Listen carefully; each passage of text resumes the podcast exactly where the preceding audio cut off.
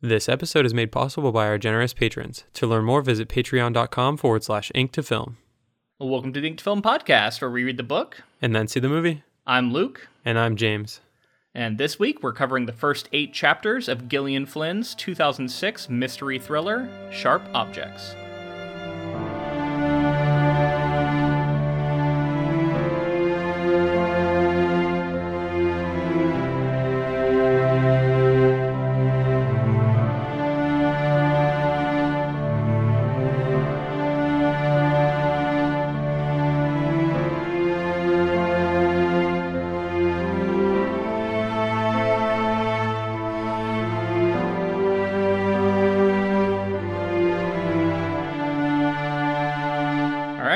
James. Hello listeners. How's it going? I uh I'm in the middle of a house hunting endeavor right now. It's taking up a ton of time, but I'm still reading and I'm enjoying Sharp Objects by Gillian Flynn. I'm I'm really into this book right now. Yeah, me too. I'm really enjoying myself. I'm coming to you live from my new blanket fort here in this hotel room in South Florida. That's right. So you're down in South Florida on a shoot for National Geographic? Yes. And I'm currently running on like four hours of sleep. So forgive me and forgive any, any extra noises that I'm not able to pull out in the edit from people in the hotel. Well, uh, I like that you're soldiering on, though. The pod must go on. Um, so, speaking of that, uh, this is going to be a, kind of an odd project for us in that we're going to try something new, and we hope that you guys like it. So, this is how this is our plan. We're going to do this episode on the first eight chapters of the book, which is roughly half of it, and then we're going to watch four episodes of the show, which are currently out. And then next week, our our next episode will be on those four episodes of the show, the HBO series, right? Um, and then we will do the next eight chapters, leaving the final two uncovered. We'll do the next eight chapters, and that'll be our, our third episode. And then we'll go bounce back, watch all the way up to the finale. That'll be our fourth episode. And then our fifth and final episode, we'll read the last two chapters and we'll watch the finale. And the, the reason I want to do it that way is to preserve the mystery as long as possible. You know, so that we can still, so that we can kind of be in the dark when we're watching the show rather than knowing the ending as we're watching. Yeah, I think it's cool that we're experimenting and trying a new format here for this one. I just hope that the show doesn't have like a penultimate episode that's like the one where they just like reveal everything and then the 10th one is like winding down. Yeah, I mean, it's possible, but I feel like most mystery shows, I, I do watch a good number of these. I feel like uh, even if it's revealed who it is, who the killer is in the fin- in that penultimate episode, the resolution, like the confrontation, doesn't happen until that final episode. Right. Episode. So I think there will still be a good bit to cover there that will be interesting, um, and and and we'll see. I don't know. I mean, it's it, it's an experiment, but uh, you know, I think it might make this a little uh, more interesting for our listeners who maybe don't want to have things spoiled. Like they can kind of follow along uh, without without getting spoiled until until uh, the show spo- you know reveals it. Yeah. It's going to be so much fun. I mean, I've been dying to watch this show. So I'm glad that we've done the section that we need to so that as soon as we get done recording, I can I can watch the episodes. Yeah, me too, man. I mean, I've seen the trailers. It it just looks really, really good. I get a strong True Detective vibe from the HBO series trailer, and I love True Detective season one. So that's you know, absolutely, I'm excited to watch it. Um, I I am gonna post. I'll post the plan for these episodes online because I'm realizing that I probably sounded confusing as hell just now when I was trying to outline it, so that you can see it and it's more clear. But it's really not that complex. But I'll, I'll post it online so that it's so that it's out there and, and you you guys can know how we're gonna do it. Sounds good. So you wanted to tell me a little bit about Gillian, right? Yes.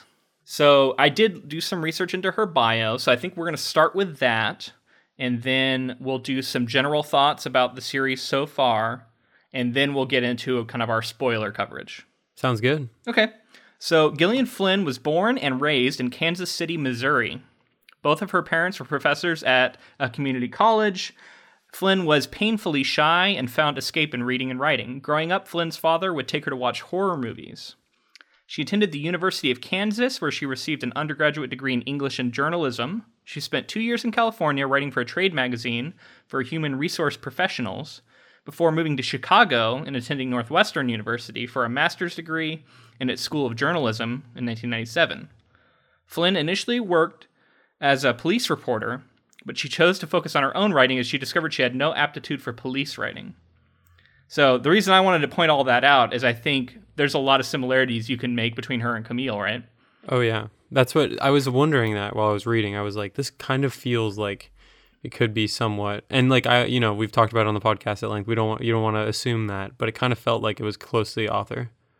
Yeah, kind of autobiographical, maybe. I think it at least is drawing on it. I mean, the fact that she's a journalist in Chicago and the author worked as a journalist in Chicago, I mean, I think that's pretty telling. From a small town, Missouri, well, Kansas City, Missouri is not small town, but this this story is about a small town in Missouri, right? So obviously drawing on personal experience. So I'll give you a little bit more career information. After graduating from Northwestern, Flynn worked briefly in, um, at U.S. News and World Report before being hired as a feature writer in 1998 at Entertainment Weekly. She was promoted to a television critic and wrote about films, but was laid off in December of 2008. She attributes her craft to her 15 years of journalism. She said, I could not have written a novel if I hadn't been a journalist first because it taught me that there's no muse that's going to come and down and bestow upon you the mood to write. You just have to do it. I'm definitely not precious. I feel like in her writing, it feels a little bit like a true crime. Like it's like almost like a, like it feels kind of true crime to me. Sure, I can see that. So I think maybe it has something to do with like the fact that she was actually doing it in a news situation. Yeah, it has a true crime sort of like uh, flair and like attention to facts like the facts that you need to understand the story. But I oh um I think the the worry for me in reading someone who has a journalism background versus a creative writing background is that the prose is going to feel more um, to the just just the facts. You know, strip away everything that's like flowery or int- you know um, I say interesting and and and, and uh, anything that adds texture. Mm-hmm. Often you see that stripped down in very bare bones writing. I don't think that's how she writes. Um, I think she ha- she's she has a good attention to detail and it keeps the pace moving. But I felt like she was, I mean, throughout had brilliant evocative details that really sucked me in and really showed. I think the sign of a talented writer, right? Like I can see why she is so talented and why she's so re- well regarded in the mystery in the mystery uh, genre. Oh yeah, I mean, I, I was sucked in right away and I think we're definitely going to talk more about this. But I, I felt like there was a strong Stephen King vibe as well. Like and yeah. I, and I, that's I feel like that's a compliment because I feel like a lot of his stories really draw me in, and I'm I'm like, you know, first chapter I'm invested and willing to read the rest of the book. Yeah, I think most writers would take it as a compliment. I mean, King is a master, and I agree. I got strong, particularly it that we covered. It was our very first project. Um, I think this story has a lot to do when we can talk about it more. But I think this story has a lot to do with kind of the secret lives of children, and we're seeing a lot of cruelty, like casual cruelty, small town cruelty. Uh, we're seeing a lot of the like seedy underbelly of what is otherwise otherwise might seem like an idyllic area, an idyllic town, um, and I, that just reminded me of it. You know, did you did you have that? Oh yeah, it too. Yeah, yeah, we we had a little conversation. I'll let the listeners in on this. We had a little conversation right before where you just today posted something that kind of hinted that this this like reminded you of it yep. on our Facebook page, and I was like, dude, I was gonna say that on the podcast. so it was. Well, it's very the, much. It yeah. feels like like Bill De- older Bill Denbrough coming back to to kind of see this the town where he grew up and how much everything's changed and kind of dealing with the his past that he's buried. It feels very much like that to me. Absolutely, yeah. It's it's specifically the adults coming back to the town they grew up in because uh, we see Camille. I mean, we're getting a little bit ahead of ourselves, but this isn't a spoiler. But she comes back and she has a lot of baggage and she has a lot of memories and a lot of pain in in this town, right? And this kind of like dredges it all back up, and that's exactly what you saw in it. So yeah, I think I think the comparison is definitely there to be made. Now, I I do want I do want to get into this little bit. I found on, on Wikipedia. Some critics have accused Flynn of misogyny due to the often unflattering depiction of female characters in her books. Flynn identifies as a feminist. She feels that feminism allows for women to be bad characters in literature. She states, quote, the one thing that really frustrates me is the idea that women are innately good, innately nurturing. Flynn has also said that people will dismiss trampy, vampy, bitchy types, but there's still a big pushback against the idea that women can be just pragmatically evil, bad, and selfish. In 2015, Flynn, Flynn explained her decision to write cruel female characters, saying, I've grown quite weary of spunky heroines, brave rape victims, soul searching fashionistas that stock so many books. I particularly mourn the lack of female villains, good, potent female villains.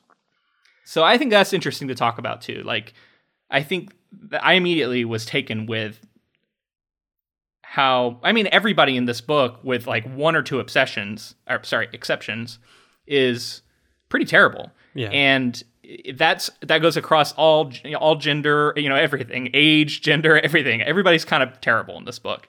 Um, so I like that too, though. It's like she's equal opportunity. Like everybody's bad. I agree. It feels real, and I think it's authentic, right? Because I feel like like even the people, even the best of us, are willing to admit like they have things that that are they feel are you know quote unquote wrong with them, and all of us have baggage. So um, I feel like she does a great job of of kind of yeah, like you said, like equal opportunity. Every character in this book seems to have something else going on rather than just like that first layer that we get, that southern charm that I think a lot of the characters display. So, the last little bit of the bio here I want to point out Flynn has published three novels. Sharp Objects was her debut. She wrote Sharp Objects, Dark Places, and Gone Girl. All three have been adapted to film or television. and Flynn even wrote the adaptation for Gone Girl screenplay. So that's pretty incredible. Yeah, I did. I did know that. She's three for three. She's three for three, and Fincher directed one of them. So Yeah, yeah, it's pretty amazing. And, and like, I mean, from all accounts, this HBO series is really good too. I I I don't know much about Dark Places, but it's pretty incredible. And I, I think it's safe to say that this is an author we will probably revisit in the future because I mean, that's we should definitely do Gone Girl. I mean, I, I've seen the movie and I loved it. I haven't read the book though, so I'd be interested too, especially after this.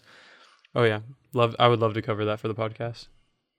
All right, so that's what I have for bio. I did want to go ahead and put out some trigger warnings for this episode and really for this whole project. Um, we maybe won't do it every episode, but just for this entire project, um, this book deals with a lot of really dark, troubling material, and specifically instances of depression and self harm that I think is worth putting out there because some people, you know, that, that can be that can take them to a dark place. And i would hate for our podcast to do that. So if, if you feel like you can't handle people discussing self-harm um, as it relates to depression and anxiety and all that stuff um, then then maybe this isn't the right project for you. So i just want to put that out there. All right so before we get into it before we get into spoilers let's talk about just more general feelings more more more of a general take on on this story how, uh, how's it striking you? I guess one other thing I wanted to mention about the uh, about the comparison to it is mm-hmm. the idea that this town, um, as the story of it goes on, you kind of learn that it's not just nece- it's not just necessarily Pennywise. It's kind of the town mm-hmm. in on it, and it's like the town's apathy or the town's and whether they're being manipulated or not is is an argument for sure for it. But just the idea that like the town is exacerbating these things and making them worse and like very specifically the mother in in this book is just like push everything off don't don't address any of the anything that goes on and, and i mean it makes her character pretty mysterious so. Yeah uh very striking character um feels incredibly real. There's so many smart observations about family dynamics in here that i i found really incredible uh, and just saying and just really true to life. Um, we'll get into more specifics as we go, but but yeah, I mean, she, Flynn just is showing that she really understands families. She understands drama that builds up and um, how much resentment there can be. Oh, also, uh, her sister is said to have died when she was young, and I think the depiction of what that can do to a family life, right? Like we see some of that in it. I mean, I, I hate to keep bringing it back, but with, yeah. you know, Georgie dying at the beginning, and then we see what that does to Bill's family. Mm-hmm. In, in, this, it's the same thing. Although this happened a long time ago, uh, she talks about how her family life. I mean, it wasn't great before, but it really went off the rails. It seems like after her sister died. So we haven't read the whole book, so that's the other thing. I mean, we don't know how it ends. We don't even know how the second half of the book goes. So this is all based off the first half, first half impressions.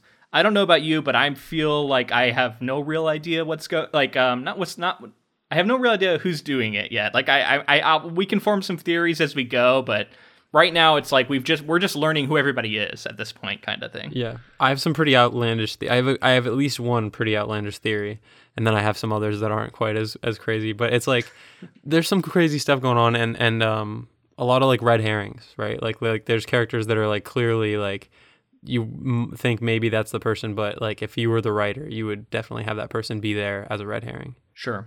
And that's the the, game that these mysteries play, right? That This genre, the appeal of it is is trying to figure out what happened, who did it. You know, this is definitely kind of a whodunit story at its heart. Do you feel like we've been given like do you feel like if you just kept rereading this first half of the book, do you feel that eventually you would figure out who it is? Do you feel like we've been given enough information to know yet if you dug deep enough and Uh, I think, I think no, I don't think we have enough information to know who did it. I mean, right already, but I do think if once we get to the end and find out who it is, if you were to go back and reread this novel, you can you're probably going to see the signs are there, right? right? I think good mystery tends to do that, um, especially if the goal is kind of that reveal. Now there is there is a different kind of crime novel where there is no mystery who did it. Like it's it's revealed in the opening chapter often who the killer is, and then it's more about capturing them. That's not what this novel is. This novel is a mystery because we don't know who's behind these murders.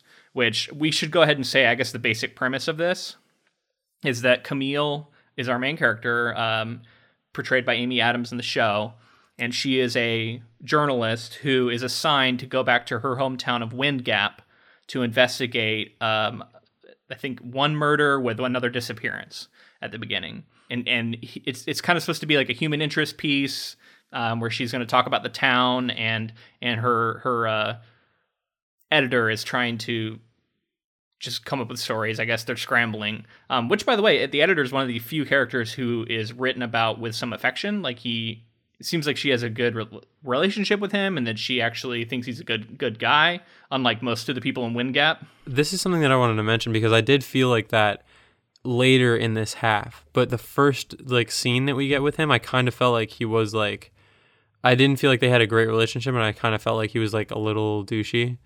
Sure. And then No, you're right. You're right. In the opening scene, it wasn't where I really thought that. It was later on where I started to think that she actually has some affection for him. yeah. You're right. Yeah, he is. Um, he is. he's like it. Well, he does often say that he cares about her feelings and he wants her to be okay. But then we see him making her go back to her town after she says, like, I don't want to go there. Like, I, I, you know what I mean? Like, I, I don't like being there. I don't like, I don't like those people.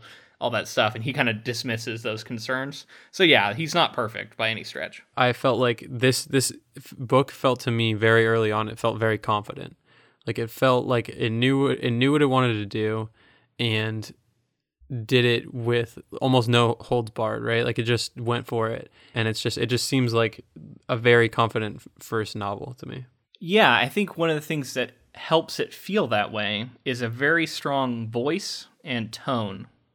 It's a very uh, dark. It's gritty. It's um, I've heard it described as moist, which Okay. I think is a funny d- description for it. I guess in the sense of like sweaty. Uh-huh. Um, everything's just grimy, and yeah, like uh, there's a real nice consistency to that. Like ev- it's one of those where it reminds me a little bit. Maybe this is an extreme version, but when we read Rawhead Rex, the short story, yeah, everything in that short story is like not only filthy but like putrid. Like everything is like turned to eleven. And this is how a lot of the descriptions feel in this novel to me too. Like they're all of a of a piece, right? So they all fit this tone, fit this voice. So one last thing before we get into the spoilers, uh, I've been listening to this book on Audible, and I'm really taken with the narrator. I think she's doing an amazing job giving these kind of southern voices, and it really evokes this southern gothic feel. And I just wanted to say we have an Audible affiliate link if you wanted to join us in listening. It's audibletrial.com forward slash ink to film. And if you haven't signed up for Audible yet, you can use that link to sign up for their service and get this book for free. And then you could listen along uh, before we get to the spoilers. yeah. I've also been listening to it on Audible, and and I think she does a great job. The the southern accents, I- it's because there's like so many different dialects of southern accent, and she's able to to really make the characters feel distinct and not have the same southern accent over and over. Yeah, I agree, and and uh, we should also point out that all of Gillian Flynn's novels are in there. So if you're a Gillian Flynn fan and you're enjoying this, and you think, oh, maybe that uh, what was it Dark Dark Places or or uh, Gone Girl, I've been meaning to listen to that. Those books are on there as well. So definitely, if you are interested in that sort of thing, use our affiliate link audibletrial.com forward slash ink to film, and you can get that book for free. So, as we mentioned before, Camille Preaker is a journalist working in Chicago and she opens up by getting summoned by her editor, a man named Curry, and he wants her to go back to her hometown and investigate this murder and miss and someone who's gone missing.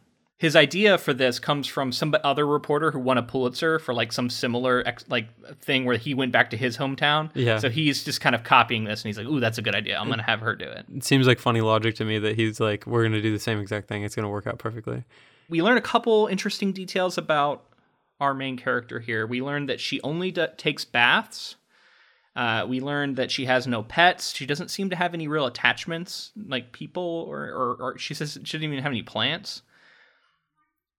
And there's a picture. There's a moment where she looks at this picture of her and her sister Marian when they were like preteen girls, and we learn, you know, it's kind of ominous, right? And, and we later learn that it's because her sister died.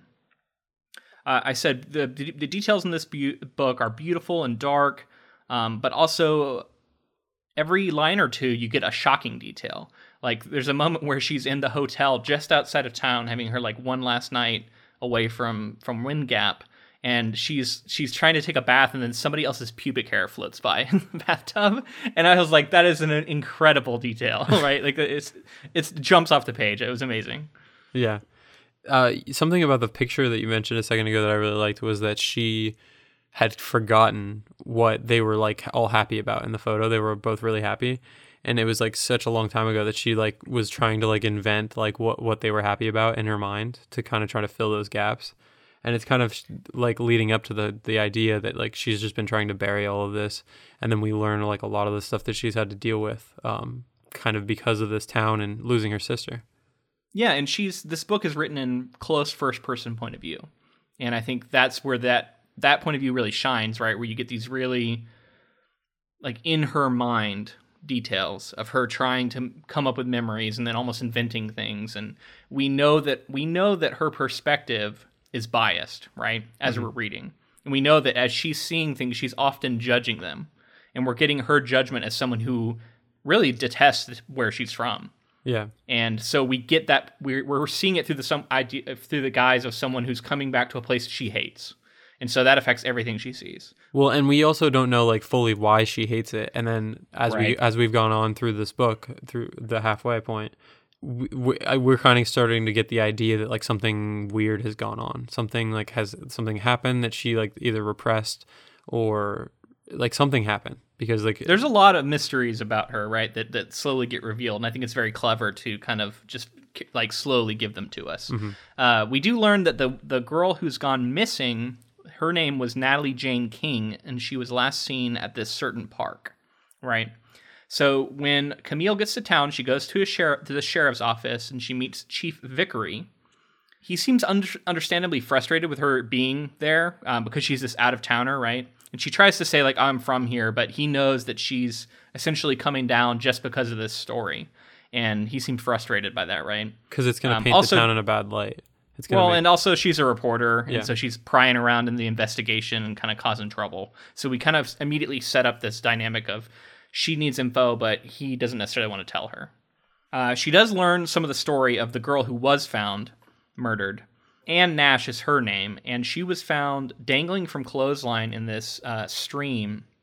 Uh, her body was where she'd been left, and we, we we find out this detail that that screams serial killer. Right? Yeah. Uh, all of her teeth were removed, and she was strangled to death. So, post mortem, her teeth were removed. Did but, I did I make this up, or did did they say something about um, her fingernails were painted as well? Ooh, I don't remember that detail, but that might that might be true. For some reason, I thought I remember that being a thing. Like, ooh, and if that if that was said, that could be important. So good, that's a good idea to pay attention for details like that. I don't remember that, but I I believe you that it could have been. Because that feels very serial killer, and then also getting into a detail that we learn later about whether people think it's a male or female killer kind of becomes an interesting thing. Yes. So she also goes out to where they're looking for the missing girl, and she walks around with a couple of different townspeople. And there was an amazing detail I just wanted to point it out. She she she talks about cottonwood coming down in the forest as she's walking and searching, which I find to be a very evocative detail because we have cottonwood out here in Oregon, and that's one of my first memories of coming out here was driving on the highway and seeing this cottonwood, and it looked like snow in the middle of summer. It was like 100 degrees out, and I thought that was really cool. So to me, it was this like very positive thing, right? Um, she she mentions that as children they called them fairy dresses, which I just thought was a really cool little detail. It was interesting to see this this kind of what I consider a beautiful thing, like cut in this story that is like everything's ugly, right? Right. So we start getting memories of her, um, of of like children when she was growing up, and how violent they were. Right? We she talks about how they used to hunt squirrels, and she calls them blood hunters, who were seeking, and this is a, this is a quote, that fatal jerk of a shot sp- of a shot spun animal. Uh, she remembers a dust a dirt floor covered with rusted blood. She remembers seeing a man's hunting shed, basically filled with photos of naked women and uh, it was just it's like these details are all so evocative and so grimy. Mm-hmm. Um, and and then also she reveals that that was the first time she ever masturbated, which I think that is this book. Like this book does this really well. It takes something and it and it shows you that she has a really, I'm gonna call it. I don't know. I don't know. It's just fucked up, I guess. Like relationship to that material. Mhm. Like she doesn't have the reaction of just like pure revulsion, but she also has an attraction to it. Yeah. Um, and and I think that is our first sign that her mental state is not quite as stable as maybe we would have liked to think. Right. And I mean, that could also be adding on to it with that being like one of her first sexual experiences. Like the, the idea that there's dead animals and things like that associated with that could really. Yeah, with women and women's sexuality, right? Yeah. Like in, in- this town has really regressive views of women's sexuality, and the yeah, the idea that there's all these trophies essentially of dead animals, and then you also have women on the wall, um, that clearly shows wh- what how men consider that, right? Like in this town, and I don't know, like that stuff all just works really well because it really sets up a place that is dangerous. But also familiar, like I don't know to anybody who grew up in a small town, which uh, we I should say we kind of did. We grew up in like a small town in Florida, basically. Maybe it's like mid-size, but I also have some complex feelings about my hometown and like going through high school and some of the people I met and and some of the darker things that went on. Well, yeah, absolutely. And- I think that's, I, Yeah. I, but I will also say I think that's basically everywhere. You know, Right, You're yeah, run it's- into yeah. that. But like, It's we'll say like, like I know what you mean. Like like with being in the South, like Yeah. and like this also taking place in the South. Kind of like there's a there's some things that are like you could see this being a thing. Absolutely. All right, so chapter two. Uh, this is where we also learn that she is a bit of a drunk. Like she's drinking constantly. Um, and it really, it's just more like the details start to kind of pile up, and we say like, okay, she's just like drinking a lot of bourbon, which seems to be her drink of choice. Which, as an aside, I've been getting a little more into bourbon, more of a Scotch guy, but I've been kind of trying to broaden my whiskey horizons and and, and been trying more bourbon and getting used to that kind of corn taste that that it that it has. Um, so when I read that, I, it, I don't know, just evokes that that thing for me, which is always fun. So next, she goes and talks to Bob Nash, the father of the killed girl. He agrees to talk with her, and I thought the character descriptions here are very wonderful and evocative. And uh, the whole time, I'm just sitting here, like I really wrote down, I'm falling in love with her prose. So that that that to me ri- reminds me very much of King. Um, maybe just as a writer, that's something I noticed, but I, I was very very taken with the the way she, her her language is working here.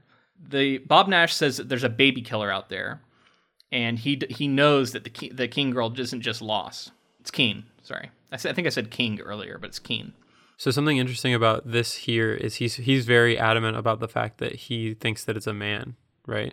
He says Right. he he's still out there, he's still um, at large or whatever because she was killed fairly close to their house, and um, although she wasn't raped, she was murdered, and he just feels that for whatever reason that that screams male to him. Well, and Camille kind of backs him up because, and this is true, there's just not very many female serial killers. Right. And when they do, often they kill men in like a like uh like there'll be prostitutes who kill their johns, kind of things like that. Um, not usually like children or anything like that. Now, I'm not saying it never happens. It does because, you know, there's evil across all spectrums of humanity, absolutely. But yes, uh, I think it is usually a safe assumption uh, that it's a man. However, in a work of fiction where all things are possible, who knows? You know, I'm, I'm going to withhold my judgment personally. yeah, and this is a very female centric book too. Right. So yes, about about a lot of the viciousness and and and uh, cruelty in women, and that can be in women. So yeah, I, I, it almost would fit if it was a woman. I Right. don't know if that will affect our theory or not, our theories. uh, we also learned about a big shot detective uh, named Richard, who's here from Kansas City, and she, in fact, she calls him Kansas City a couple times. What did you think about the fact that Bob Nash, um, just like something that I feel like we should mention, is that he makes this comment about how like she's better dead than raped and dead, and then like he's like really he becomes self conscious about the fact that he said that to a reporter who could print that. Well, I don't know. What did you? I mean, obviously he's very like it would be it would be such an awful thing for your daughter to have to go through to to be raped, but.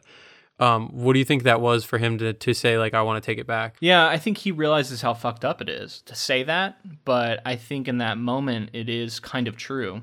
Um, and I think the reason, in my opinion, Gillian is including that detail is it is um, she's she's showing the fucked up relationship people have with their children sometimes, especially fathers, where they try and preserve their daughter's sexuality to the point of where it becomes more important than the person. Like it's it's more about purity. You Yeah. know what I mean? Mhm. And so like any any any like threat any threat to her, his daughter's purity is worse to him than her just dying. And now when he when he says it out loud, he maybe realizes that, that it, maybe it's not fully true, but I think we can safely say it's close for him. Otherwise, he wouldn't have said it. Right.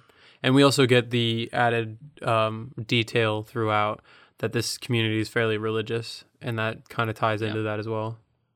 Yeah, right. Yeah, because in the eyes of God, if you're impure, you're you know less worth like worth you know loving and and and all of that. Um, now that may be controversial, but I'm saying that certain readings and certain people might believe that.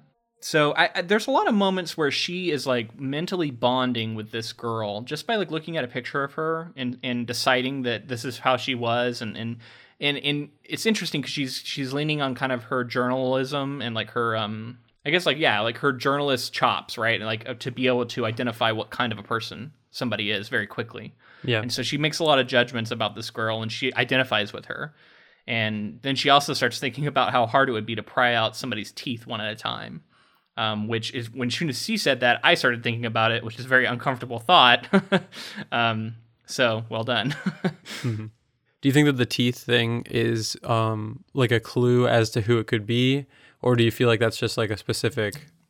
Um, I think absolutely it will become one. I don't know that we have enough info right now to make much of a judgment about it, but yes, I think I think the teeth is going to be very important. A detail like that has to be it has to be at the it has to almost be at the heart of this. Yeah. that has to be so, that has to be tied to the reason the killer is doing this.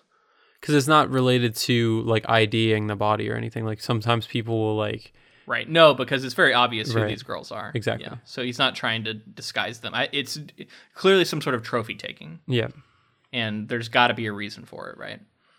Um, that, that's just my initial thoughts. Maybe I'll be wrong, but yeah, I, I that's the way I'm feeling. So she gets to her house and she's been putting it off. She's done all this other stuff before going home, and she just arrives out of the blue. She hasn't called, and uh, we meet her mother, whose name is Adora, and Adora is like a real piece of work. Um, she she's she's really just like a striking character and the way she really seems like displays no real love for her daughter. Um, very wealthy, and but also frustratingly um, resistant to any sort of dirty or negative thoughts. Mhm. And how she just like won't even let Camille say why she's in town. She's like, while you're here, you just have to say something else. yeah, Say you're here for a different reason. Like she's got, got her head in the sand, I guess. Like she's delusional almost. And it's like a self imposed delusion. So it's very hard for me to feel sympathy for this character. This is a fascinating character, and um, I feel that I know this person. Like I actually know someone in my life who kind of had this this very much made me think of somebody.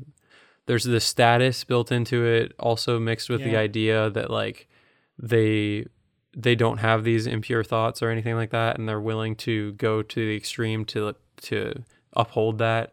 But at the end of the day, you can see cracks in the armor, some some chinks in the armor, where you're like, clearly you're not this person that you think you are. It's a lot of like faking it and, like you said, delusional, like making yourself believe it.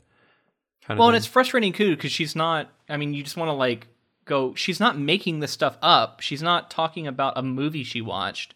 She's talking about something that really happened in your town, Mm-hmm. and that's really why she's here. So it's like crazy because it's like making her feel guilty for something that she didn't do. Well- you know, well- it's just her connection to it. which is which kind of lean, like leads into um you know she feels guilty about some of the the children who've died. And then we come to find out that she's more involved in those children's lives. Like, we kind of at first we think that she's maybe just like mourning for the town losing these children. And then we come Yeah. to find out that she's more closely connected to these people. I don't think i think that adora is going to be maybe not connected to these deaths, but there's some sort of th- thread to tie her younger. Like, there's going to be something that ties Camille's backstory with her mom into this modern th- thing that she's investigating. So I feel like there's there's definitely like she's. I don't think that she did anything, but I think that she knows something or she.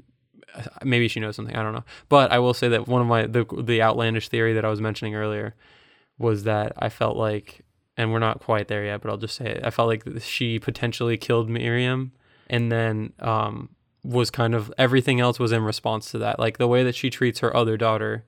So, Yeah. but she, but like we see instances of her hating children, and even maybe even not liking her own children, and it's just like this whole thing. Like there's something going on with her, and I think that Yeah, I have more thoughts about that, but I, first off, I want to like set for people who maybe haven't read it. I want to like right, outline the, char- the the family dynamic here. go for it. So Adora is married to a man named Alan, uh, who is this like really soft spoken, unassuming, quiet guy. He seems like he just kind of is a um, vehicle for Adora to be in power. And he's just like I don't know. He doesn't have a lot of presence. Um, which makes him a little bit suspicious to me. Um, and then we also meet uh, uh, Amma, I think that's how you say the name. Amma or Amma? Amma. Um, she is the daughter of Adora and Alan, but we learn later that uh, Camille, so half sister to Camille, because Camille is is while Camille is Adora's daughter, Alan is not her father. Right. Which um, we learn more details about. And it kind of leads back into the thing I was saying about Adora, where she she acts like she she's a kind of a hypocrite because she she preaches all these things like I don't want to think about anything any of these impure things, any of these things that go on. And yet she like by her own rules broke those rules before and like met this guy at church something church related and then like ended up getting pregnant with Camille. Yeah.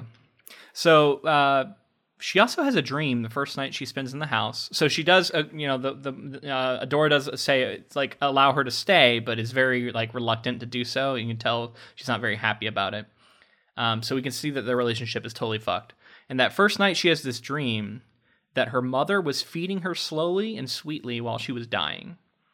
Um, and I think that links into your theory Right. that I like that maybe her mother was like slowly poisoning the sister. But I think that's maybe what Flynn wants us to think. That's the problem though, is that I felt Yeah. like when when that detail came up, that's kind of what led me into that where it's like something it happened with her other her other daughter that she ended up in the, this theory. I don't really think it's true anymore, but that she killed her is like this idea that she we consistently see her not treating these people well even though even even the daughter that she loves the most right now like the youngest daughter she doesn't treat her that well Mm-hmm. So why I think it could still work is it could be that because we're focused on the mystery of what's going on right now in the town. This is like a sub mystery that might be that might come out throughout the story. Like what actually happened with the sister maybe isn't what Camille thinks happened with the sister, and that would be kind of an aside because that's still not our main mystery, right? So it could be revealed that the mother had something to do with that, but whether or not she's tied to what's presently happening, I think is yet to be seen. You don't you don't think there will be, or, or where do you lean on it? Well, I think she will be tied, Yeah. but how much is yet to be seen. right. But yeah, I do feel like well, because she owns like the slaughterhouse company, whatever it is, like the pork processing plant, Yeah. which is like the main moneymaker for this town.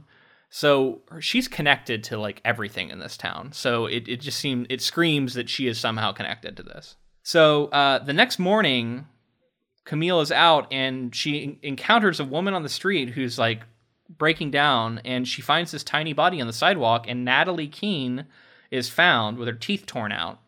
And uh, the detective shows up, and a cop shows up, and everyone's upset, and they take Camille's statement. Yeah, it just it was like this interesting moment of like serendipity that she happened to be there when the body was discovered. Mhm. Um, just I guess hap- pure happenstance, but I don't know. Like I, I buy it just enough because she's been out in the town, kind of just like exploring and looking around. Um, but yeah, it works.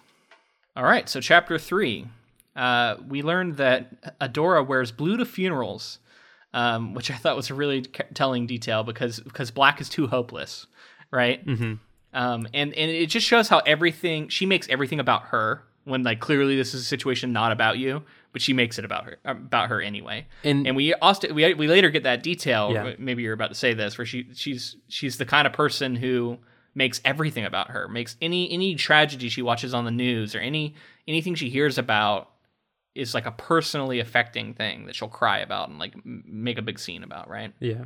We kind of learn somebody I don't know if it's it's her that says this or someone else, but uh, anybody who's anybody was there at this function, which was a funeral for a child, and there were no Yeah. children there. It was all adults, and it got it, it's starting to feel like very like um the greater good from Hot Fuzz, where it's like the the whole community is like there's something going on where like what did you make of the, there being no children? Did you buy into the the idea that it was just because pe- people are worried about their kids and want to keep their kids safe at home, or did you feel like yeah, I guess I, I to guess? I did because to me that makes sense. And then also, I don't know, like a child's funeral is going to be a pretty dram- like traumatic thing for another child to attend. But then again, like her friends and it stuff. could also be closure. If, if yeah, if they're friends Yeah. with the girl.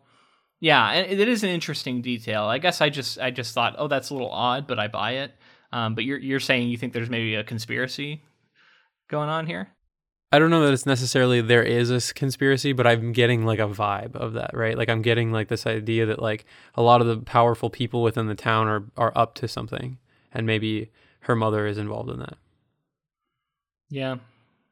We just get a lot of great observations from Camille here. Um, I wrote a couple of them down. She, um, so the mother of the de- the dead girl reads this letter to her daughter, and uh, Camille notices that first off, tearful and dry and dry eyed people separate into two different groups, and kind of keep to them to themselves, like the people who are overcome with grief and crying about it, and the people who aren't.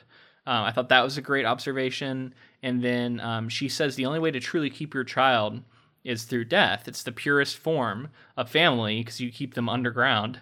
And it's very dark, but um, this is something we hear kind of repeatedly from different characters, right? Where when you die, um, your story stops, and so you're untouchable. And we see like the girls later who are jealous, almost seem to be jealous of this sort of thing. The youngest girl, And- yeah, yeah, yeah the youngest. and so daughter. there's a lot of talk about like how you're sort of immortalized in the moment you die. Like you can talk about Kurt Cobain this way, right? Like yeah, his his legacy became immortalized when he died. Um, now we were also robbed of many years of great music. You know, I- you know, selfishly say. But my point being that um, there is sort of a that is sort of a truism, I guess, is that when someone's story ends, then they're no longer open to further criticism. Almost, it's almost like preserved. in a Yeah. way. Does that make and for sense? Amma, and for Amma specifically saying it later, I feel like you're right. Like it's like she, it's like an attention thing. Like it's like yeah, to be immortalized and to be more important than if you just fade away. Well, Amma I- literally says later, we're jumping ahead, but she literally says, "I wish I was murdered." Exactly. That's what I mean. Yeah. Because it's Yeah. like then she was she she will always be remembered as gone before her time, and like people that's more visceral to people than fading away into old age. And Camille has this firsthand. She's seen this right with her sister. So Yeah. all of this strikes very near to home for Camille. there was there's there's talks of like of like I think as early as this, but I, I'm not really sure because we haven't got the rev- revelation yet. But there's talks about words flashing on her and her feeling words. That was interesting. Um, I wanted to talk about we don't that. know why, but it's really interesting. But we'll get there. Yeah. Um, so we, they go back home, and oh, she also meets a group of like these girls outside the church who are laughing, and then stop laughing when she comes out, and like kind of act like they're sad. Um, and we see these girls pop up a few times, and they seem kind of like the mean girls, but like really mean girls, um, really terrible. Um, and uh, yeah, I don't know. These these girls are creepy as hell. Well, we me. come to find Like- out that one of them was Amma. Yes, yeah, one of them is Amma. So, like, Um, she or she is she is connected to this group. I I I don't know if she's there at this moment. Because yes, Camille um, doesn't recognize her until later. Like she went to the house Oh, and didn't see why? her when she was at the house, and then saw her at the woods when she went to the woods that one time, and then saw her here at the at the church like laughing and stuff. And then it's not until she goes into the backyard of the house later, she sees her playing with like a dollhouse that she puts two and two together. Like this whole time that one of the girls in the group was her her half younger half sister. yeah, because she has barely ever met. Like she last time she talked to her was like years ago, right? And so she barely knows her. Yeah, well, We I think Amma was establish that. born like while she was in college. Yeah. So uh, we also, when she does see her later, she has this dollhouse that's like an exact replica of her mother's house. Yeah. Um, it's really weird, and she's like really obsessed with it. And she points at like a room and is like, "You're staying here," and it's like down to all the details, like looks just like it. Um, it's really Creepy. interesting. Have you seen Hereditary? Did you see Hereditary yet? I have not seen Okay. it. A couple of things in this in this make me think of Hereditary. In not necessarily like the core elements of Hereditary, but like a couple of details here and there. Okay, I've heard good things about that. As an aside, I, I need to see it. So then she goes and talks to the sheriff some more. He implies that these children should could have maybe provoked somebody, that they weren't as well loved as people like to think. And she also exchanges sort of like a smile with the detective. And this is the first time where it feels a little bit like there's maybe some like um like she's attracted to him Mhm. somewhat. Um, which I, I you know I, pick up on. He's he's said to be good looking basically. Um, and that's the detective from out of town, Kansas City. And oh yeah, because she says she hopes that Chief Vickery will introduce her, but he doesn't. And then she, it's funny because she she says like in Chicago she would have introduced herself, but because she's in Wind Gap, she doesn't feel like she can. She feels like she has to like be more demure because that's what women are like in this town. Right. And that's not even like an active it, it wasn't it wasn't it was less of an active thing and more of a passive thing. She didn't like think like, "Oh, I'm supposed to be more like this." It was just like because she's around in this environment, I feel like that's more of the town like influencing and changing perceptions and what people are thinking kind of. So while they're at the wake uh, uh, um, in the Keene girl's house, um, she notices that there's proof of this girl's life everywhere, and I I, I had to point out uh, she sees a wrinkled copy of, or sorry, she sees a copy of A Wrinkle in Time on a shelf, Yep. and I was like, "Yay, another project we covered." um, it's just also a cool detail, right? Like that that that that book is something that is a touchstone for many people, and I don't know. I'm just glad we covered it now because I know what that is. um, but yes, so she meets a lot of her um, mother's friends. I, I say in quotations because a lot of these people are, are pretty unfriendly with each other. Uh, one of them is drunk and basically reveals that she's on her mother's bad side.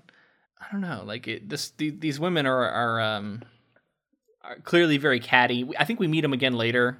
It's very interesting when we meet him again later. Like this is kind of setting it Yeah. up, I feel like. This sets it up, right? Right. So we'll we'll touch more on them later.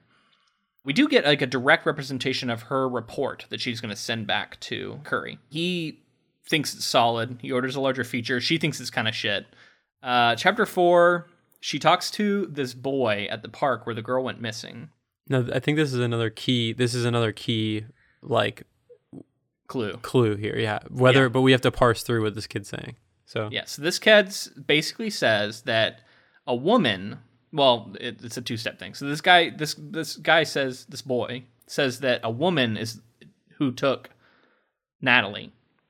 She was wearing a nightgown, and she wants to know how he knows this. And he says uh, he reveals that another boy told him, and so she goes to talk to this other boy. Now I want to stop here because this is another reason, and I think this is a red herring. I I'm going to keep saying that I think that it is because in a little bit, we get kind of a flashback to childhood for Camille. Mhm. And she specifically says like she wasn't allowed in her mom's room. She always remembers her mom like laying in this massive bed, this crazy room, wearing like robes or whatever it was. Just Yeah. so I was like another another moment of potentially um, either a red herring or a clue. So Yeah. So the boy says that there was a woman who came and took her. This old woman wearing all white. Um, she was very pale. She had white hair. And the boy claims that he wasn't scared, or that she wasn't scared, and that she went along with her, basically. Um, but he says he told the police, but the police don't believe him. So yeah, that's that detail you're talking about. Very interesting. The claim that because she this is the first time Camille has, has heard this. Uh, she goes to talk to Richard and ask him why why he's dismissed this th- you know this boy's claims, and he says I haven't dismissed it. and then she says, "Well, what are you thinking?" And he's like, "I can't comment on that." And so there's this kind of like sparring where where he won't uh, he won't really reveal anything to her. I also noticed that, and this is probably just another like red herring, but she keeps mentioning Richard's teeth yeah, as like his one of his defining characteristics. Yeah. Which I think is an interesting detail when you consider what the killer is doing. So I was like, ooh, is she trying to imply that there's something creepy about him? He's very obsessed Well, what with if it's teeth? Camille? I don't know.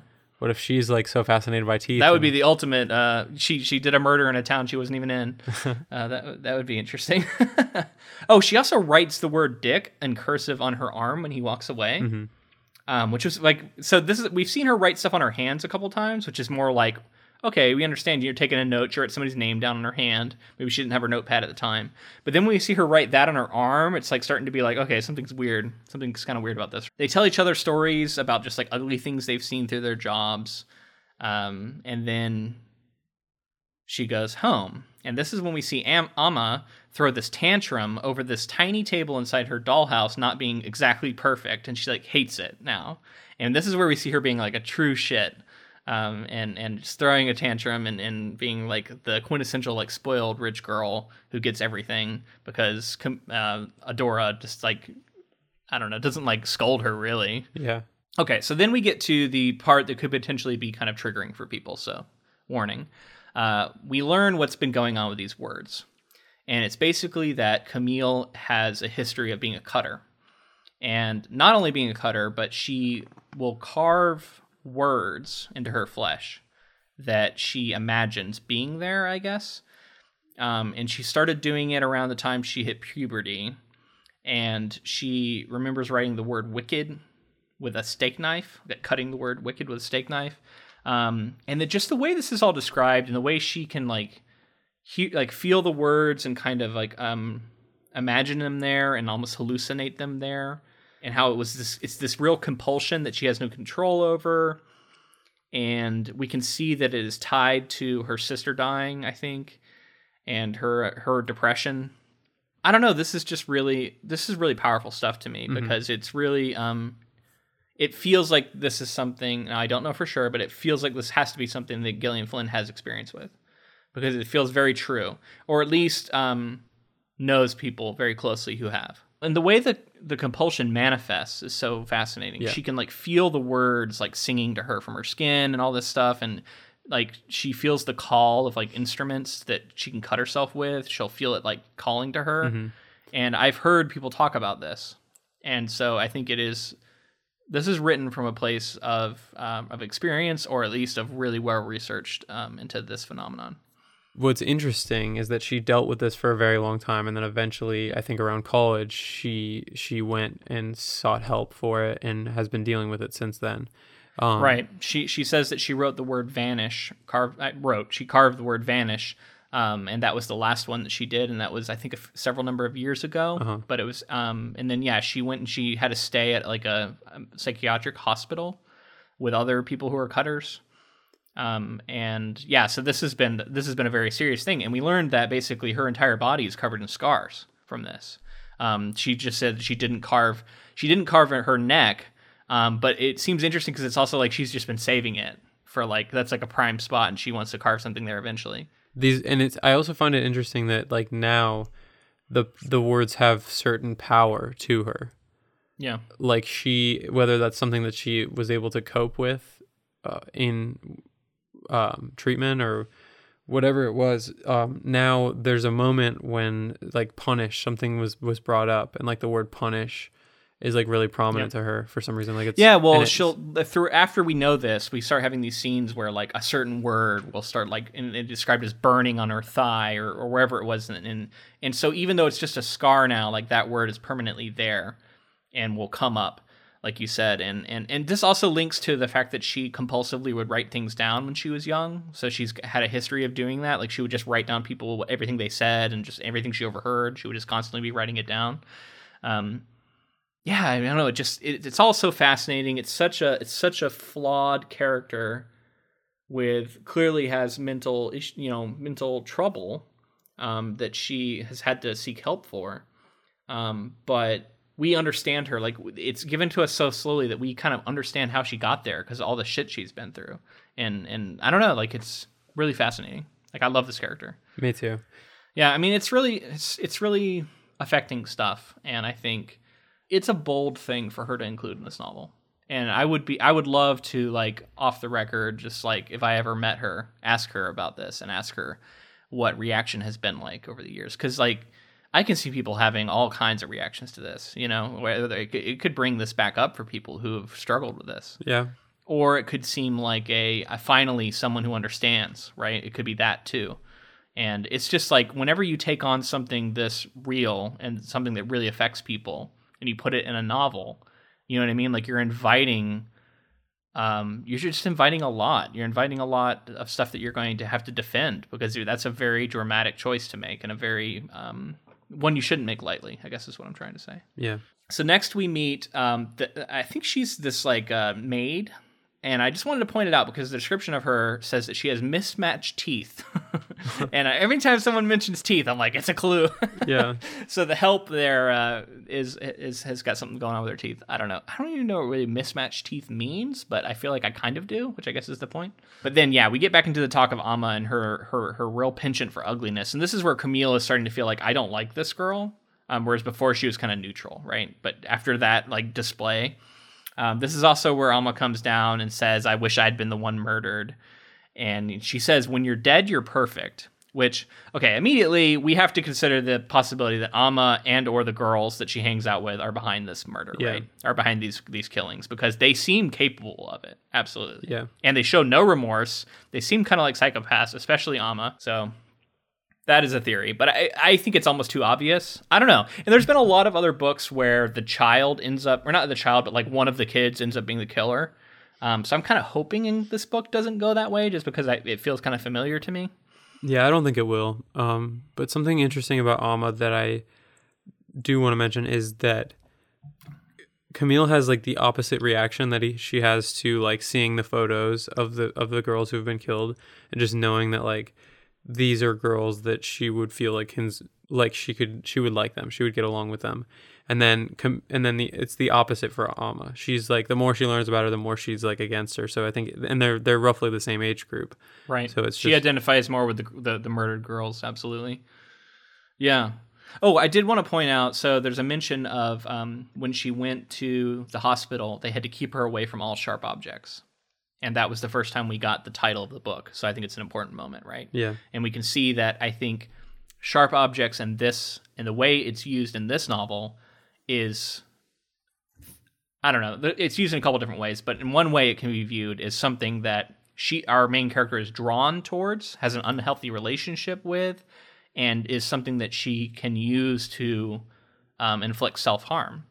So that is a little bit different than what I was maybe expecting with the title like sharp objects where I was just thinking like a, the instrument of murder, right? Like stuff like that. Yeah. Whereas this is this is it still has that, but this is like a more nuanced thing. And I think it's also important to point out that the girls who were killed were strangled, so not not stabbed, right? Where you might think someone was stabbed in a book called Sharp Objects.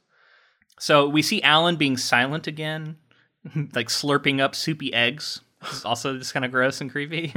um, yeah, this is where we t- the, the talk about the mother and and how she locked herself in the bedroom and it had a floor made of pure ivory, which is like similar to teeth. I don't know.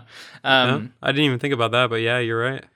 yeah, I think so that there's a was strong. I- now I'm starting to talk myself back into it. She might have. She might. I think she might be the killer. Or like, it's I think it's too obvious though, right? She can't be the actual killer, or or we have to like we have to like believe in a bunch of other stuff and then come back to it maybe i don't know but yeah it almost seems too obvious for like literally her mother is the murderer. Like i, I don't know. But i mean maybe maybe.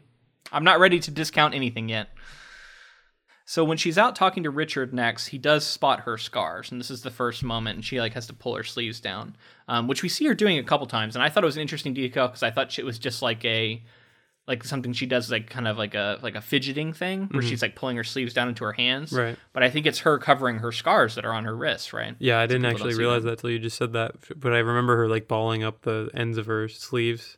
and to speak of it in a crass way you know from a writer perspective giving your character some sort of flaw or tick or something we saw this in it we saw this with like bill Denbrough's stutter right Yep. um, if, if you give them something like this you can you can mine it for so much so much so many amazing character moments Right. and i'm already seeing her doing this like she can constantly go back and have a word flare up on her skin and it just be this moment um, where we see her um, compulsion right affecting her Yeah. And I don't know. It's just it's it's a it's a brilliant detail, and uh, it continues to pay dividends in my opinion from the writing perspective. Uh, she also mentions at one point, I don't know if it's here or later, she says that she drinks so much because drinking is a lubrication that protects her mind from the sharp thoughts, which is another like sharp object sort of thing, which I thought was a really cool, like just that's just a brilliant bit of um, bit of writing and, and observation because I think a lot of us feel that way, right? Like uh, if you drink, if you're the kind of person who can drink when you're in a when you're um, mourning or feeling grief, you know whether or not it works. A lot of people do it because they want to like almost separate themselves from those thoughts Yeah. like numb the brain, right? People talk about that. So yeah, we see her end out this chapter by calling Curry and kind of filling him in on what's been going on, and we see her outlining her scars in blue. And I starting to feel like um, this is this stuff is bringing it's bringing back a lot of her old problems, right? And so I'm waiting for the moment where she's going to start cutting again. Right. I'm worried that And- she's gonna do it. Yeah. And like you said, Yeah. she has the neck still available, and like they've kind of made that a thing. So I'm worried that Yeah. she's gonna do it. Yeah. And so I think that's a very like ominous moment where she's when she's it seems almost like incidental, but the fact that she's kind of outlining scars again, I don't know, I think, I think it's very telling. So this is the next the next scene is in chapter six is where we get the women all gossiping and they're all drunk and they're all talking telling stories about about stuff that's been going on in town. They all laugh about the idea of um, Natalie's older brother John being the killer and just the way they're like laughing about it is really crass, right? And uh, they they mentioned that one of the other sisters is dating him, but that he has like been creepy and like he's like a child lover or something or a girl lover. Anyway, there's we hear about him a few times as being kind of creepy, and I don't. In the chapters we've read, we don't we haven't really met him yet, but I think that's going to be something important later. Where he's going to be some either a red herring or something, right? We're going to learn something through him. Yeah. They also in this conversation talk about the grandmother, uh, and how she was very much like Adora. Camille's grandmother. uh, Camille's grandmother, yeah. And then Adora kind of is very much like her. Um, and we kind of get some of their them talking about their younger years with Adora, how she wasn't quite what she is now. So it reminds me of this poem by Philip Larkin. Um, I won't read the whole thing, but it says, uh, They fuck you up, your mom and dad. They may not mean to, but they do. They fill you with the faults they had and add some extra just for you. But they were fucked up in turn by fools in old style hats and coats, who half the time were soppy stern, half at one another's throats. Man hands on misery to man, it deepens like a coastal shelf. Get out as early as you can and don't have any kids yourself. so I did read the whole chap- the whole poem, but um, this is his most famous poem, and just the fact that it's like um, fuck you, like your parents fuck you up, and then you in turn fuck up your kids, and how it's this like ongoing chain of fucking each other up, and the only way to like get out of it is to not have any kids. Um, it's kind of a dark poem, I guess, but uh, this story made me think of it, right? Because it seems like maybe the grandmother fucked up the mother, who in turn fucked up Camille. Yeah, We're seeing this playing out. yeah. Which is also going back to where I said that there's there's similarities to Hereditary. That's another one. All right, I, I need to see that movie. All right, so so uh, the other thing that happens is a woman named Jackie basically tells her that she should leave because Adora is going to hurt her. And then like another woman tells her to shut up and basically like pulls her out and is like, "You need to go throw up because you're you're too drunk," and like takes her off to the bathroom to go vomit. But um, she basically was like warning Camille that she should leave before Adora hurts her. Um, and it seemed like not physically, but maybe I don't know. Yeah. It was a really like kind of interesting thing, right? This is more of that like community, like people know something, so people know stuff. You know what I mean? Right. There's more under the surface. So Camille ne- goes next back to the Nash's house, and this time she's able to speak to the mother and father. Bob tells her that Natalie was was his toughest uh, of the girls, and it seems like his favorite, honestly, from the way he talks about her. Yeah. um, she was intelligent. She she spoke her mind, which the mother says, you know, she was my mouth, implying that she was the one who could actually talk, whereas she feels like she can't. Um, and then we learned this story about like she maybe killed a neighbor's bird, um, but or at least the neighbor accused her of it. Um, so I think that's something that might come up again later. So I'm just throwing that out there. Yeah, this is where she learns that her mother once tutored Ann, the the girl who died. hmm So this is where she learns that her mother does have a direct connection, right? Which is a why did you hide that, right? Like, you know, what's going on here? Uh, so yeah, this is kind of setting up, I think, the suspicion that the mother had something to do with it. Um, but it's very, uh, it is very on the nose. I think we're supposed to suspect that. Right. I don't want it to be the mom, but if it is, it makes sense, right? Like I want it to be something way more out of left field that I didn't see coming or something. I guess I don't know. Yeah. So, um, so chapter seven's a short one, and um, she we talk. This is a lot about like Camille's state of mind, and she's think and, and and her relationship with her mother. And she's thinking about how her mother has never told her that that that she loved her, and she in fact says, "I think she hates children because she puts on these acts." And she remembers several different occasions where her mother would act very like taken with a child or act very sad about something or act like she she would take her around town and show her off- like her like Camille to her friends and kind of show her off. But then whenever they were alone together, it would all fall away. Like it was all this act, right? And then she tells this story, which I think is incredibly telling. And that's uh, when she was a kid, she crept down and watched her mom at this baby shower. And all the other women left to another room, and her mother was left alone with this baby who she'd been cooing over and acting all like lovey dovey. But when all the other women are gone, she like bends over and bites the child, making the child start crying. And then when other people come back in and go, "Oh, what's wrong?" her?" it's like, "Oh, she's just started fussing" or something like that, Yeah. and like plays it off. And it's this like really dark moment of like her mom seems like kind of a psychopath, right? When we hear that detail, yeah. like that's that's pretty fucked up. So yeah, I think suspicion is getting definitely like her her mother is uh, is a real piece of work and has done some terrible shit, and I'm sure we're going to find out some terrible shit she's done. Whether or not she's killed these two new girls, yet to be seen. So this is another crazy moment. She encounters Amma out in the town, and she follows her in her car. And Amma goes to the processing plant for the pigs, and we get some really fucked up details about how these pigs are kept in pens and how they are like forced to um, feed the other like baby pigs and how Amma basically comes and watches it and like gets some sort of enjoyment out of it even though it's this like really dark and brutal stuff. Um, and it's really sickening and, and she's repeatedly talked about how everybody who even works in these plants like can't even bear to eat pork anymore and like they eat chicken all the time um because how fucked up it is. Um which is also interesting because her mother owns it. So anyway um, but yeah, this is where we see Amma acting like a little like baby serial killer, basically, right? Like she's she's watching animals suffer, which is a clear sign, like the documented sign of someone being a psychopath is harm to animals, right? Yeah. So we see her doing that. All right, so this last chapter is another really really interesting one. Um, this is basically first off, she encounters Amma and her friends stealing from this memorial to the to the you know the dead one of the dead girls, uh, which is really shitty.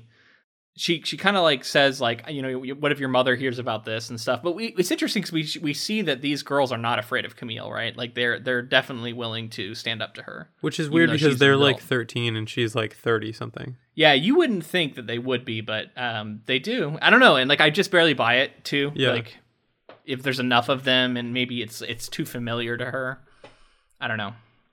And plus, like I don't know, as a substitute, I was a substitute teacher for a while who t- occasionally taught middle school. And if you got enough problem kids together in a classroom and they kind of gang up on an adult, like it can be like you you would like to think that you could like just tell them to shut up or whatever, or tell them to leave you alone, just go sit down, listen to me, I'm the adult here. But that just doesn't always work. Yeah. um, so I don't know, like I do buy it if it's like if these girls are as bad as they're made out to be. Um, now she does go meet up with Richard, and there's this really interesting exchange um, that we, we we have to get into. He basically asks her to like outline acts of cruelty and violence she's seen, and she tells several stories. She tells a story about someone she once saw hurting a baby, which we know was her mother. But then she, when he asks her, when he presses her about it, she deflects and basically says that it wasn't. It was somebody else, right? And then he tells another. She tells another story about a girl she once heard of who got raped by like multiple guys at some party where she got like got really drunk, right? hmm And then he he is like rightly really like oh my god that's so terrible that definitely counts as violence. And then she has this moment where she like almost attacks him and like how dare you call this you know um a rape because it's like you know maybe maybe she just wanted to get drunk and have sex and like all this stuff right and it's re- this weird moment where she's like almost defending what happened I totally didn't see this coming because I was just like, oh, that's a really weird character moment where she's kind of like defending this, and I should have seen it coming. But then we learn later that the reason, and I think it's really fascinating psychologically, but the woman in the story is her. Right. The girl in the story is her. Yeah. And we find out later. And I just thought that circa really fascinating. Like, I, I want to get your take. Why do you think she um, kind of attacks him for, Well- for acting like it's a big deal? So when be, I, I I kind of figured out that that it was her, and because I felt like it was a defense thing, it was like kind Yeah. of trying to be like she didn't do enough in the moment. Like she's trying to reason with herself and say like it's okay that this happened because maybe this is what I wanted. She's tr- kind of trying to like you know barter with herself and be like um come to terms with it and and deal with it in kind of an unhealthy way. So that's kind of what I saw Yeah. it as is her just like kind of pushing it off and being like you don't know because maybe she's trying to like she's she's unsure also in her head even though she it, it is rape Yeah, I think I think you're right on. I think it is an unhealthy defense mechanism that we're seeing from her. And I mean, we've seen a lot of this in her, right? Patterns of kind of unhealthy thought processes. But for her, it's like if she can convince herself that that's what happened, then she's no longer the victim and then maybe she doesn't have to feel sorry for herself and maybe she can like regain some power over the situation that she didn't have. Right. Like and if she can convince herself that she did actually have power. And it just it's really tragic, but also I can see people doing this, right? And trying to play off something and convince themselves that it wasn't something that it was because it's easier, right? To to not think I was attacked and, you know, a crime was committed against me versus this is just something that is misunderstood. Um, it can be easier. Um, and, and, and I don't know, this is, it's very dark, but it's very, very interesting stuff. And it fits this person who has a very unhealthy uh, relationship with her own history and her own self. So then they're kind of out together, and the girls show up while they're in the park and sort of run them off, like sort of run off like the detective and her. And um, at one point, they like throw stuff at her. Or no, no, it's like a, that happened earlier. But then the, at one point, she like tries to stick this like like like um sucker in her hair into Camille's hair. yeah Um, and then like Amma's like, "What are you gonna do? Are you gonna hit me?" You know what I mean? Like just like challenging her. yeah it's And, really um, interesting like i i don't know the guy's a detective Yeah. so it's like i don't know yeah. don't know Um, they don't really stand up to him, and they kind of just like slink off and get in his car and leave. And, and she says like, and we, we and we went more quickly than I would have liked to, or something like that. Like she kind of embarrassed by the way it goes down, right? yeah So yeah, that's the end of chapter eight. That's where we leave it. Her and Richard. Oh, I should also say her and Richard are definitely flirting, and I strongly think that they're going to end up sleeping together yeah which you know will be very interesting. Uh, he's the main detective in charge of this investigation, so they're both caught up in this thing, and and um, to have them have a you know a sexual relationship, I think dramatically uh, useful, maybe a little bit, um, maybe almost a little bit contrived, but uh, I can also see it because he's he's also an outsider, and it's clear that she I think she's more generous to outsiders than she is to people from Wind Gap. Like she really doesn't like people from Wind Gap. Yeah. Um, and the fact that he's not from Wind Gap, I think, is appealing to her. I don't know. Okay, so let's let's outline our theories, I guess. So let's outline our theories, and then and then at the very end, maybe me and you can um, each pick the one that we like the most as of this episode. right Okay, so you tell me. You start. What's what's one theory? well i mean the the mother is is one that like i'm, I'm like wishy-washy that she on. killed. That she killed the girls. i don't think that she killed them but like s there's something going on related to her having the kids killed or something something like that Okay, so that I guess is like that's like the continuation of. I guess the main theory is that the the mother is somehow responsible for the sister dying, though. Yeah, that would be a major theory for me. The, but I Yeah. will say that I I thought that less and less as we got toward as we realized that she potentially was involved in the, the modern crime. Yeah, that's true. So then there's also Alan. He's another suspect who could be behind this. He's very quiet. Yeah. He's creepy. Slurps on eggs. I don't. know. thi- it's too too obvious for me, but it is No, I- one. You think it's obvious? He's like so quiet. He doesn't ever interact. Well, in because he's scenes. like he's like so like I mean I guess it's not obvious, but I just think I'm like oh he's like kind of ski like he's like not even skeezy, but he's like he's he's odd, right? So like we he kind of stands out a little bit. like he's he's not very masculine. I don't know. I, I, I feel like I've seen an I've, I've watched a lot of shows that are like procedural mysteries, um, especially like British ones, Mhm. and I feel like it's often like the like likable dude, or maybe even not likable, just kind of background guy who actually isn't made out to be particularly creepy. He's just there. Yeah. Um, so I'm always paying attention for characters like that because even though I think Alan's creepy, according to the book, I would say he's not. He's just like he's just kind of forgettable. Yeah. he's just there. Um, I find him kind of creepy, but I don't know. Uh, so that's the theory. I guess we also have the theory that the girls did this together, Yeah. right? Maybe as a group, or that Amma like did it. Um, Now there's this, the purposefully. there is the potential that the girls did it and Adora is covering something up yeah. that they did or something like that. Yeah, I mean, I hope it's not that because I feel like that's kind of obvious, right? Like the most obvious thing right now, I think, is that Amma, with the help of her friends, strangled the girls, and then for some reason, maybe the mother helped cover it up, and for some reason the teeth were pulled out. Maybe it was an attempt, like you said, so they wouldn't be identified. But it just seems so silly in a small town like this. Yeah. I don't know. But that it just seems too obvious and it doesn't explain the random girl like I'm sorry, woman who came and abducted um I think it was Natalie. But that also you said could maybe be the mother in her nightgown, so who knows, Yeah. right? Yeah, but that all feels too obvious. There's also a lot of characters we haven't met yet. Um, there's nothing in the rules, quote unquote, and and you know there aren't rules, but um, I don't think there's anything that says that the character who did the murder has to be introduced. You know what I mean? Like early on in the novel. I don't think that has to be true. Just at some point. So it's possible we might not have met them, but I think halfway through the novel, it's likely that we have. Yeah. So really, just any character who's been named could be the killer. Like it could be Sheriff Vickery or something. We have no reason to believe that, Right. but it could be. Could be the Um, detective. it just depends on what kind of mystery they're they're trying to tell here, right? yeah. Yeah, it could be the detective with his with his chiclet teeth or whatever she calls them. yeah. um, yeah, who knows? Um, maybe it's Camille herself in a fugue state, like you said. I I am kind of all over the place. Um, but yeah, I guess I guess we'll force ourselves to uh, each come up with what theory we like the best here at the very end. How does that sound? Yeah. Sounds good to me. Uh, I'm so excited to watch the first four episodes of this show, which should hopefully line up with this because I I just want to see this come to screen, like come to the screen and be adapted. And we've never done something like this too, where we're like doing it in pieces like this, Yeah. where we're, we're still not going to know the ending. I don't know. I'm excited for this. I think I think it's going to be. Fun. I think it's So gonna be cool. Hopefully, people join us for it. Yeah. All right, we wanted to thank one of our patrons, Remy N. Thank you for being a patron and supporting us through this. Yeah, and if you want to find out how to become a patron, you just go to patreon.com forward slash ink to film, and you can find out what sort of rewards we have, bonus episodes, which we're going to be recording our fourth one here coming up soon. Yep. So definitely check that out if you might if you're curious about it and see uh, how you can support us monetarily.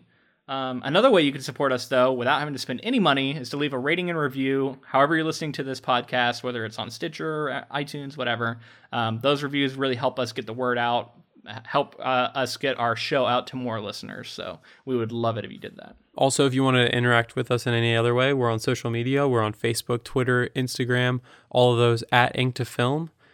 And we're active on there, so get at us. Yeah, and if you would like to send us an email, you can send one to inktofilm at gmail.com.